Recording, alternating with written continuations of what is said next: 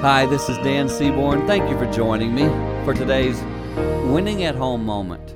I am learning that the joy of my life is not determined by the circumstances of my life. Now, it's taken me almost 60 years to get there, but I am learning that I have to choose to be joyful no matter the circumstances that come my way, and that is a personal, internal choice. In fact, I did it yesterday.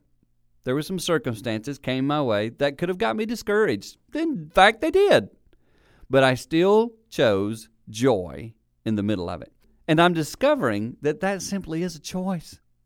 And today, for some of you who might be at a place of deep darkness and discouragement, I'm hoping and praying that you will be able to make a choice of joy for your health, for your betterment. Because when you are healthier and better, the people around you are as well, and you'll be winning at home.